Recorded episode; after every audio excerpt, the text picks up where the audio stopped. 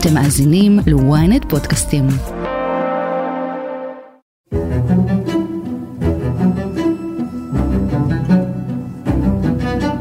כאשר קבוצת אנשים עם חולצות טישרט בצבע זית חושבת שהיא מנהלת את המדינה, זו לא דמוקרטיה.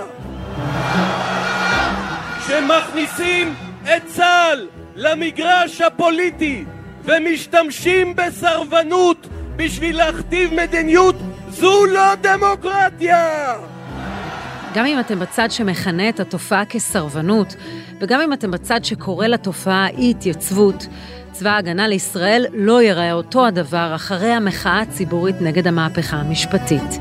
כינויי גנאי, סרטונים מכפישים והכנסת צה"ל לשיח הפוליטי הם אירוע חסר תקדים. האם נזקי הלכידות בצה"ל מסוכנים יותר מהפגיעה בכשירות למלחמה? האם הפוליטיקה תפגע בלכידות הצבא לאורך זמן ותשרת את אויבינו? וכיצד הרמטכ"ל יכול להתמודד עם ההשלכות הללו? אני שרון קידון, וזאת הכותרת. אנחנו צריכים לקרב את אנשי המילואים היקרים לנו מאוד, שתרומתם לביטחון המדינה רבה. גם מי שקיבל החלטה בלב כבד שלא להתייצב, צה"ל צריך אתכם. רק יחד נגן על הבית, נבחר לעמוד איתן נוכח אתגרי התקופה המורכבת הזו. יש לנו אחריות רבה. הרמטכ"ל הרצי הלוי נשמע כמעט מתחנן כשהוא פונה לקציני המילואים שביקשו להימנע ממילואים בעקבות המאבק על המהפכה המשפטית כפי שהם רואים אותה. אף אחד לא מקנא בהרצי הלוי בימים אלה, הוא מתמודד עם אירוע שאף רמטכ"ל לפניו לא התמודד. יואב זייתון, כתבנו הצבאי, אנחנו מדברים על אירוע תקדימי בתולדות צה"ל. כן, אירוע שלא קרה מעולם, כי משברי לכידות, בעיות uh, של uh, מוטיבציה פנימית בתוך יחידות uh, היו. היו אה, אה, גדודים או סיירות שבהם אה, נשברה הלכידות בגלל כישלונות מבצעיים, בגלל התנהגות קלוקלת של מפקדים, וצה"ל ידע להתמודד עם זה, אפילו בפרשת לור עזריה או דוד הנחלאוי, דברים שקרו רק בשנים האחרונות, אה, משברי לכידות פנימיים התפזרו אפילו בתוך הצבא, מתוך יחידות אה, ספציפיות, למשל מתוך חטיבת אה, כפיר, ואז צה"ל כולו, בעיקר המטה הכללי, הסתער מאוד לכבות את ה... שריפה כאשר בעיית לכידות הייתה מתוך הצבא, בתוך הצבא, להחליף מפקד אם צריך, לבצע תחקיר עמוק, להפיק לקחים ולפתור את הבעיה הזו שהגחלים עוד לא חשות. כאן משבר הלכידות מגיע מבחוץ, ממש כמו שאומרים במרכאות מאויב חיצוני, לא מתוך uh, הצבא, לא מבעיה ספציפית, אלא משבר שמגיע מהדרג המדיני. וצה"ל לא יכול להגיד היום או לדרוש או לפקוד על הדרג המדיני לפתור את הבעיה הזו, את המשבר הזו, לכבות את השריפה הזו עם דליים של מים קרים, כי צה"ל הוא כפוף לדרג המדיני ולא להפך, ולכן המשבר או הבעיה הזו, האיום הזה, הוא הרבה הרבה יותר אה, אה, מסוכן וחסר תקדים ממה שצה"ל הכיר עד היום. אז מה זה אומר פגיעה בלכידות של צה"ל? תראי, נתחיל באיזה סיפור קטן שקרה לפני חודשיים בלבד אה, במחנה הפליטים ג'נין, אחד מיני רבים של מבצעי מעצר מבוקשים, וכוח מסיירת חרוב של חטיבת כפיר אבטח בית שמתוכו הוא חיפק, הוא נתן ליווי ומעטפת לכוח מיחידה אחרת שפעל ממש בלב מחנה הפליטים. המבצע נגמר, המבוקשים נעצרו, הכוח העיקרי יצא, ומי שנשאר זה אותו צוות מסיירת חרוב בתוך אה, אותו מבנה, במחנה הפליטים אה, ג'נין. אה, זה כבר נכנס לאור יום, ומחבלים הקיפו את הבית והתחילו לראות ממש אש תופת על המבנה. הכוח מבפנים ידע שיש באוויר מסוק קרב, וביקש אש לחיפוי להרחיק את המחבלים כדי שהוא יוכל לצאת ממש אחרון מהפעולה הזו.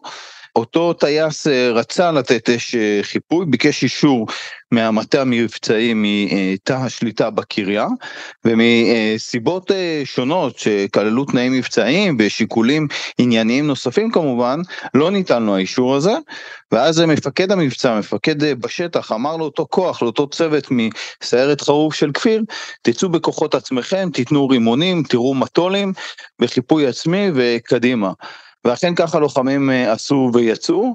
אה, יכול להיות שלכמה דקות הם היו כעסו או תהו למה המזכ"ר, מסוק הקרב לא ירה אש אה, לחילוץ, אבל דברים כאלה קורים, אמנם לעיתים מאוד רחוקות, בדרך כלל טייסים אה, נותנים את האש הזו לחילוץ כאשר אה, צריך, אבל יש מגוון סיבות לפעמים שמונע מהם לקרות או לתת את האש לחילוץ. מה שעכשיו עלול לקרות, ומזה מפחדים מאוד בצה"ל ומעריכים שזה יקרה, שבפעם הבאה שיהיה מבצע כזה בג'נין או בעזה או בכל זירה אחרת, בכל גזרה למעשה, אותם לוחמי יבשה, בין אם מכפיר, בין אם מיחידות אחרות, כאשר הטייסים לא יוכלו לתת להם, או הם לא יקבלו אישור לתת להם אש אה, לסיוע ולחילוץ, יחשדו בהם, יגידו שאולי זה קרה מטעמים לא ענייניים. אנחנו כבר היינו באירוע בגבול מצרים רק לפני מספר אה, שבועות, מה קרה כאשר הסיוע האווירי הגיע מאיחור בגלל קרקוע של מערך מסוקי הקרב, בגלל תנאי מזג האוויר אה, קשים, אבל בסופו של דבר לא היו שם כלי טיס באוויר לעזור במרדף אחרי המחבל שחדר אה, מסיני ובזמן הזה גם אה, נהרג לוחם שלישי בתקרית. ראינו איזה רחש בחש, איזה קונספירציות נבנו מאחורי זה, זה כמובן היה בשיאו של הקמפיין נגד חיל האוויר. אז בפעמים הבאות שזה יקרה וחיל האוויר לא יוכל לתת סיוע או לא יהיה מספיק תנאים או אישורים לכך מבחינה מבצעית, אזי עלול להיפגע מאוד הביטחון או האמון של לוחמי היבשה באנשי חיל האוויר. ברגע שבא טייס, ואגב הושקעו בו המון המון כספים מתוך כיסם של האנשים שהלכו ובחרו ברפורמה, ובא עכשיו הטייס הזה ואומר להם, או שאני מכופף אתכם, את באה להגיד לי שזו עמדה שצריך לכבד? הפוליטיקאים לא נשארו חייבים והגיבו לצד של המילואימניקים ובעיקר של הטייסים בבוטות רבה. אבל סרטון אחד היה שיאו של הוויכוח. קודקוד, קודקוד, כאן שלוש א' יורים עלינו, חייב סיוע במיידי. שלוש א' כאן קודקוד, אתה תומך או לא תומך ברפורמה, עבור. קודקוד, יש הרדופים, חייב סיוע. שלוש א' כאן דרור, אתה תומך או לא תומך ברפורמה, עבור. את הסרטון הזה דאגו לשתף השר לביטחון לאומי בן גביר ושר התרבות והספורט מיקי זוהר, כשהאחרון מחק אותו לאחר הסערה. האם האמירות והסרטונים של הדרג המדיני הם אלה שמכרסמים בעצמם בלכידות?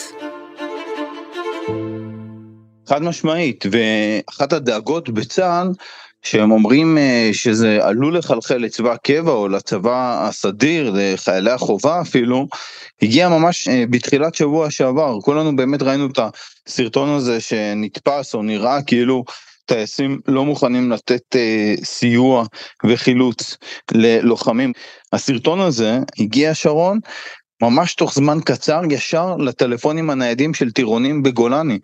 חבר'ה בני 18 אה, צעירים מאוד שרק התחילו אה, לפתח תודעה אה, צבאית שלא מכירים כל כך מה קורה שעוד לא התנסו בכלל בתרגילים גדולים בטח לא עם שיתוף פעולה עם חיל האוויר הם רק בטירונות התגייסו במחזור מרץ האחרון. זה הגיע וזה חלחל וכנראה זה הגיע גם לחיילי חובה אחרים מחטיבות, מגדודים אה, אחרים, והסרטון הזה שהוא היה מושקע ורציני וראו כמה הוא מצליח להעביר את המסר וליצור סערה, לא רק שהוא שותף על ידי שרים, אלא גם הוא חלחל אה, לחיילי אה, חובה, אחרי שניתנה לו הלגיטימציה הזו משרים בממשלה, כך שמבחינת קנה מידה של אירוע, בצה"ל בהחלט מגדירים את זה כמשהו אה, טקטוני, משהו שממש מזיז את הלוחות בתוך הצבא, מנסים כמובן לצמצם נזקים בהסברה, בשיחות, בשכנועים אפילו, אבל זה משהו שנראה כגדול על צה"ל,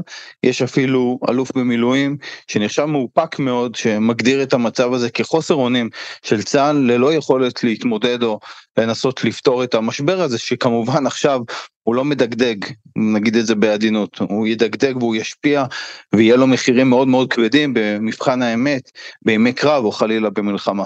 אחד הוויכוחים הגדולים הוא הוויכוח איך להגדיר את זה. האם העמדה של הטייסים היא אי התנדבות או היא סרבנות, והסיפור הזה לא הוכרע.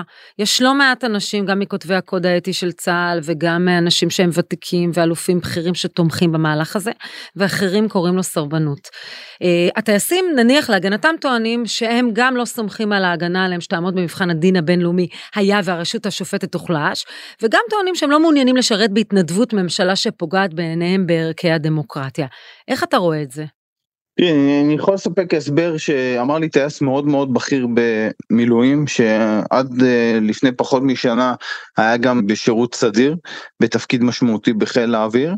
הוא אמר לי דבר אה, נורא פשוט, הוא אמר לי תראה, שבא שר מכהן, שר בכיר, חבר קבינט, ואומר שצריך לשרוף כפר פלסטיני, לשרוף את חווארה, מה שאמר סמוטריץ'. אז א' כל הוא לא נער גבעות, שזורק את האמירה הזאת, הוא גם לא חבר כנסת מהשוליים, הוא שר בכיר, יש בידיו כוח. הוא ואיתמר בן גביר ויריב לוין הם הם המפקדים של צה"ל לפי חוק בשבתם כחברי קבינט. לפי חוק הממשלה יכולה לתת פקודה לצבא ורק בסמכות הפקודה הזו צה"ל יבצע את מה שמוטל עליו. עכשיו כאשר הוא אומר אמירה כזו זה כמובן יוצר כאבים אה, בבטן וחוסר אה, נוחות בלשון המעטה לטייסים, למי שאמור להוציא לפועל משימה שכזו לשרוף כפר על יושביו. להשמיד אה, תושבים בלתי מעורבים במשימה כזו, אבל יודעים שזה משהו שלא יקרה כי יש מנגנוני פיקוח שימנעו פקודות בלתי סבירות כאלה, בטח שהן בלתי חוקיות בעליל, כמו בית המשפט העליון, אבל כאשר אותו שר, אותם שרים, מבטלים את הפיקוח של בית המשפט על ההחלטות של הממשלה, ברגע הזה פשוט נשבר לטייסים, אומרים מי יכול לאכוף או אה, למנוע פיקוח, הרי גלנט הוכיח לדברי הטייסים שהוא בסך הכל אצבע אחת בקבינט, נתניהו לא באירוע מבחינתם, כי הוא אה, לא אה, מנע אפילו ריכוך קל מתוך הקואליציה על הגרסה הקיצונית ביותר של ביטול אה, עילת הסבירות, אה, והרמטכ"ל היסס מאוד מאוד, כך טוענים טייסים רבים, לא רק זה ש... אה, דיברתי איתו, גם בתגובות שלו, היו יותר אה, נקרא לזה אסרטיביות רק אחרי שהחקיקה עברה, הוא לא מספיק דפק על השולחן, ולכן פשוט הם מגדירים את זה כחוסר אמון, חוסר אמון שלהם, כי מי שהיום ומחר יבצע את המשימות הכי אסטרטגיות של צה"ל, של מדינת ישראל, כלפי הדרג שפוקד עליהם, ששולט עליהם, כלפי הממשלה, ולכן זה הרבה הרבה הרבה יותר גדול מסעיף בחוק או תיקון כזה או אחר בחקיקה המשפטית. ועדיין צריך להידרש לזה שגם אם אתה רואה את הצד של אי ההתייצבות כצעד צודק ומחויב המציאות, ביום שאחרי כל קבוצת לחץ יכולה לעשות בו שימוש. חד משמעית, ולכן גם בצה"ל אומרים שהפגיעה הזו בלכידות, שמחלחלת גם ליחידות אה, מילואים, אנחנו רואים את זה במקומות כמו שלדג, כמו מגלן, כמו סיירת מטכ"ל, גם בתוך הטייסות דרך אגב, ביחידות הבקרה של חיל האוויר, יש שם גם ויכוחים מאוד מאוד קשים, גם כאלה שתומכים מאוד מאוד במחאה, אה, לא מוכנים שיהיה דבר כזה של התייצבות, אז יש ויכוחים מאוד סוערים, אנשים שאומרים לחברים שלהם אני אוהב אותך כחבר, כאח, אבל אני לא אמשיך להילחם איתך בתום ויכוח שכזה, אה, ולחלק מהיחידות האלה, בטח יחידות העילית, ש... באמת יש להם את המשימות הכי הכי קשות, הכי מסוכנות, הכי מורכבות, אלה שדואגות שנשען כולנו בשקט בלילה. חלק גדול מהיחידות האלה, שרון, מורכב ברובו על לוחמי מילואים, על קציני מילואים. אין כמעט משימה אפילו, גם אם היא מבוססת על צוות אה, אה, סדיר, שלא מקפיצים לה או לא מביאים לה גם בהתראה קצרה שניים שלושה קציני אה, מילואים, ויש אה, צוותים ומשימות שכולם על טהרת אה, אנשי המילואים ביחידות העילית, בטח בטייסות אה, ובחיל האוויר, ולכן הוויכוחים האלו, אין דרך אחרת לקרוא את זה, ממש שסע שנפער ביחידות האלה, פוגע בלכידות, ולכן אומרים בצבא בצורה חד משמעית, אומר את זה גם הרמטכ"ל בשיחות סגורות, הפגיעה האנושה, הנזקים החמורים שנגרמים כבר ללכידות בתוך הצבא, בתוך היחידות, הם חמורים ומסוכנים הרבה יותר מהפגיעה בכשירות למלחמה. כי כשירות, גם אם הטייסים האלה יחזרו בעוד חודש, חודשיים לטוס, גם אם אה, יוכרז לדרג המדיני בדיונים הסגורים שלא רק שהחלה הפגיעה בכשירות, אלא היא עבדה, ואין לצה"ל כשירות למלחמה, אפשר להחזיר את הכשירות, אפשר לעשות להחזיר את הגלגל לאחור, אפשר להרגיע את הציבור, לעצור את החקיקה המשפטית, לגנוז את ה, אה, כל המהלך המשפטי הזה, אבל, ולהחזיר את הכשירות, אבל את הלכידות זה משהו שהוא הרבה יותר מסוכן, זה נזקים שנים קדימה, זה אירוע שחובה עכשיו החברה הישראלית, וכמובן משפיע ופוגע גם בתוך אה, צבא העם. הרמטכ"ל הרצי הלוי רצה להיפגש עם ראש הממשלה נתניהו עוד לפני ההצבעות ביום שני. הוא לא הצליח. לכנסת שוגרו ראש אמ"ן וראש אגף המבצעים שביקשו לשקף לחברי הקואליציה את ההשלכות של האירוע על צה"ל, אבל גם במבצע הזה הם כשלו. ראינו את זה אה, באותו סוף שבוע שבו נתניהו אה, אושפז וחלה החמרה במצב ליבו, במצבו הרפואי, שכבר שם הרמטכ"ל ביקש אה, לקיים דיון או שיחה עם ראש הממשלה, לעדכן אותו אה, על מצב הכשירות, לתת לו את הנתונים אה, של האזורים האדומים בצה"ל, שבהם כבר אה, יש פגיעה בכשירות, בכמות האנשים שאמורים להגיע לשמור על כשירות ולא מגיעים. גם ראש אגף המבצעים אלוף עודד בסיוק וחברו למטכ"ל, אה, ראש אגף המודיעין, אלוף אהרון חליבה, התייצבו בכנסת כמה שעות לפני ההצבעה על אה, ביטול עילת הסבירות, כדי להראות את התמונה הזו לכל חברי הכנסת, אה, או לכל השרים יותר נכון, בקבינט, שרלוונטיים, מעטים מהם הסכימו להגיע, לשמוע את תמונת מצב הקודרת, את הנתונים העגומים האלה, אבל גם את האיומים שהולכים ומתפתחים בעיקר בזירה הצפונית, מדברים בצה"ל על כך שזו התקופה הכי מתוחה, הכי נפיצה, הכי מסוכנת בגבול הצפון מול חיזבאללה מאז קיץ 2006, אה, בטח מול התעוזה של אה, חיזבאללה ואיך שנסראללה קורא אותנו בתקופה הזו, החולשה הפנימית, הקרע בתוך אה, מדינת ישראל, כהזדמנות לתקוף, התמונת מצב הזו הייתה אמורה להיות משוקפת במלואה על כל הנתונים שדרך אגב רוב הציבור, כל הציבור לא יודע עליהם כי הם מאוד uh, מסווגים, אז uh, רוב שרי הקבינט לא רצו לשמוע, לא הגיעו לאלופים, לא שוחחו עם הרמטכ"ל, חלק מהסקירות האלה יגיעו באיחור רק אה, בימים הקרובים, אחרי מעשה.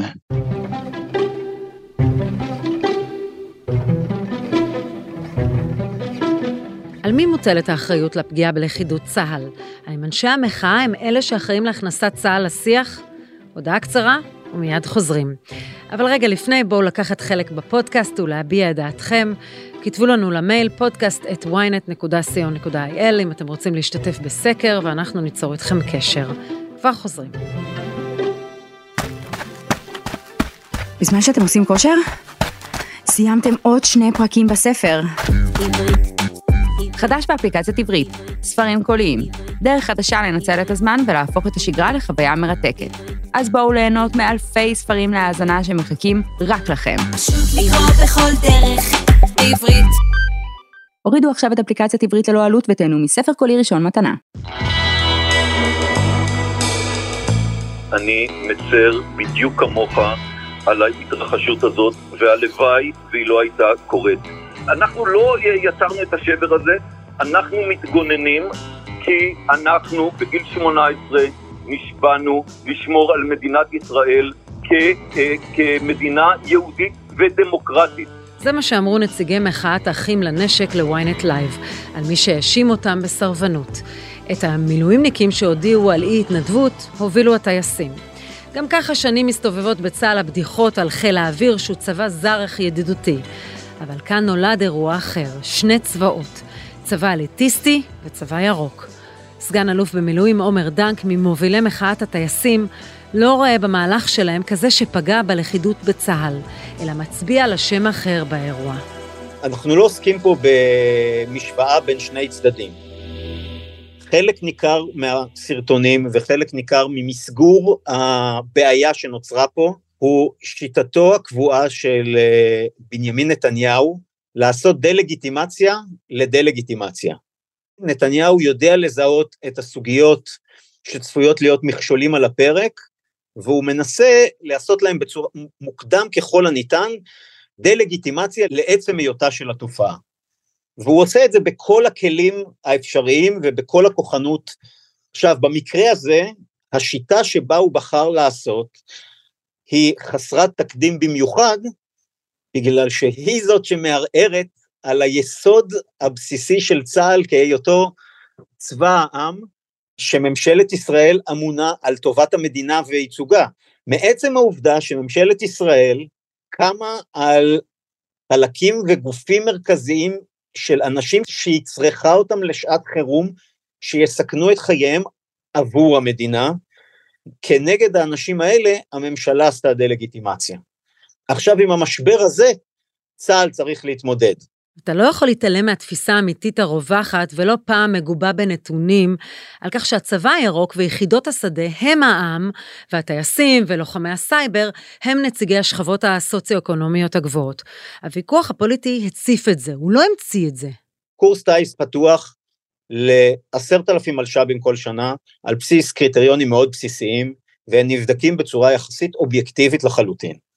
אה, אנחנו בוחרים את הכי מתאימים להיות הטייסים הכי טובים אה, של מדינת ישראל, בחיל האוויר אולי אחד מהטובים בעולם, אם לא הטוב שבהם, שהוא חיל שפועל בנסיבות ואילוצים ששום מדינה אחרת לא מקיימת, זאת אומרת אנחנו מקיימים חיל האוויר אפקטיבי ועצום שעולה פי שניים או שלושה יותר ממה שמדינה בסדר הגודל של ישראל אה, יכולה להחזיק, רק בגלל כמה דברים בסיסיים שחלקם העובדה שאנחנו יכולים לבחור את האנשים הכי מתאימים מתוך שכבת הגיל, ובזכות זה לאפשר להם אורך שנים רב של טיסות, שרובם לאורך שנים רבות יהיו בהתנדבות כאנשי מילואים, ולא כתקנים, ואין צורה חסכונית ויעילה מזאת. אי אפשר לקיים אה, כזה חיל האוויר גדול בלי האופן ההתנדבותי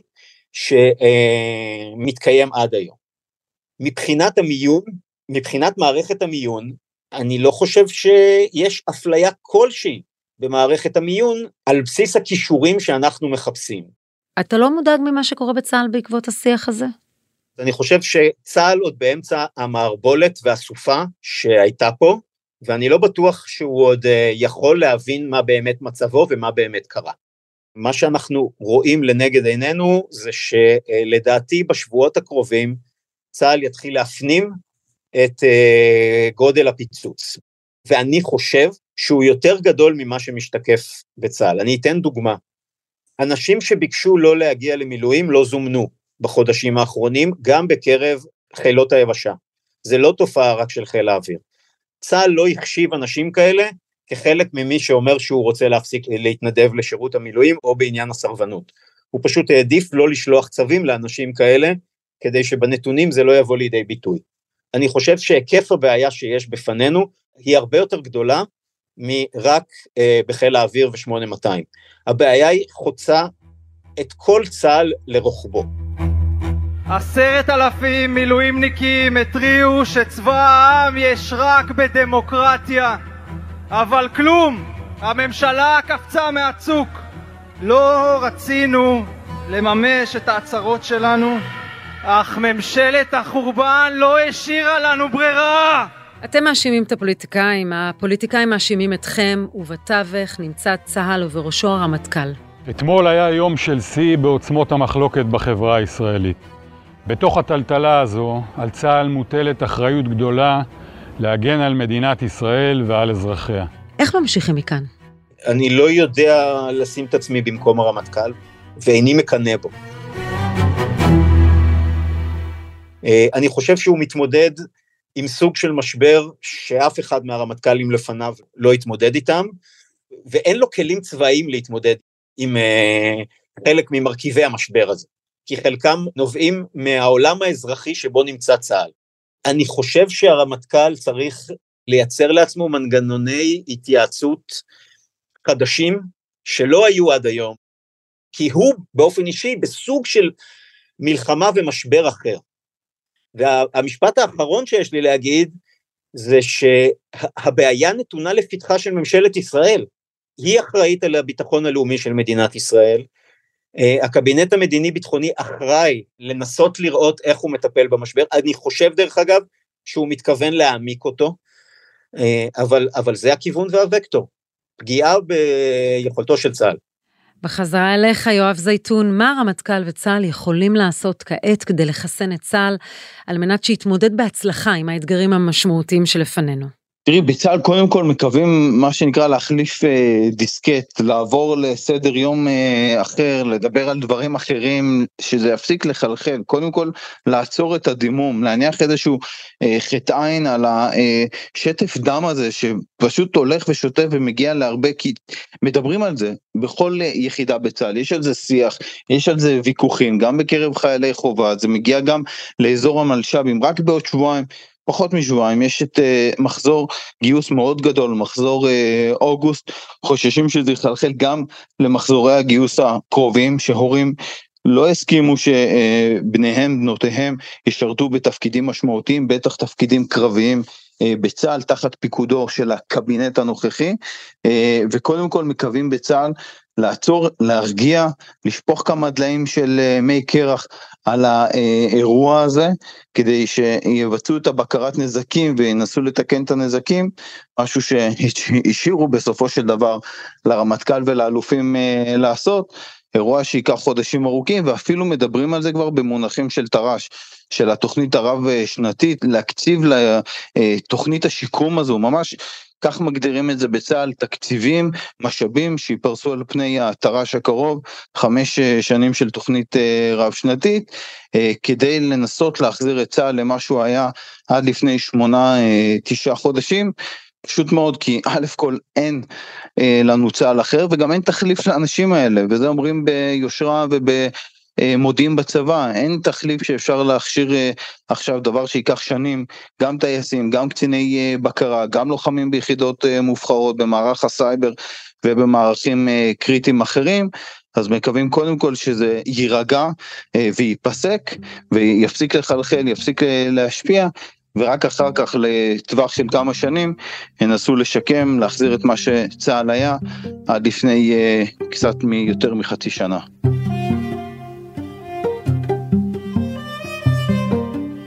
ועד כאן הכותרת להפעם. תודה לכתבנו הצבאי יואב זייתון ולסגן אלוף במילואים עומר דנק. אתם מוזמנים לעקוב אחרינו בוויינט, באפליקציה, בנייד וגם ברכב או איפה שאתם שומעים את הפודקאסטים שלכם. אם זה קורה באפל או בספוטיפיי, עשו טובה, תדרגו אותנו. גם תגובה זו אופציה. בינתיים אני מזמינה אתכם להאזין לפרק על צה"ל והישענות על מערך המילואים. חפשו את הפרק "מי בכלל צריך את המילואימניקים?" איתי בצוות הכותרת ישי שנרב וקובי נחשוני, תחקיר הפקה ועריכה גיא סלם ועדן דוידוב. אני שרון קידון, ניפגש בפעם הבאה.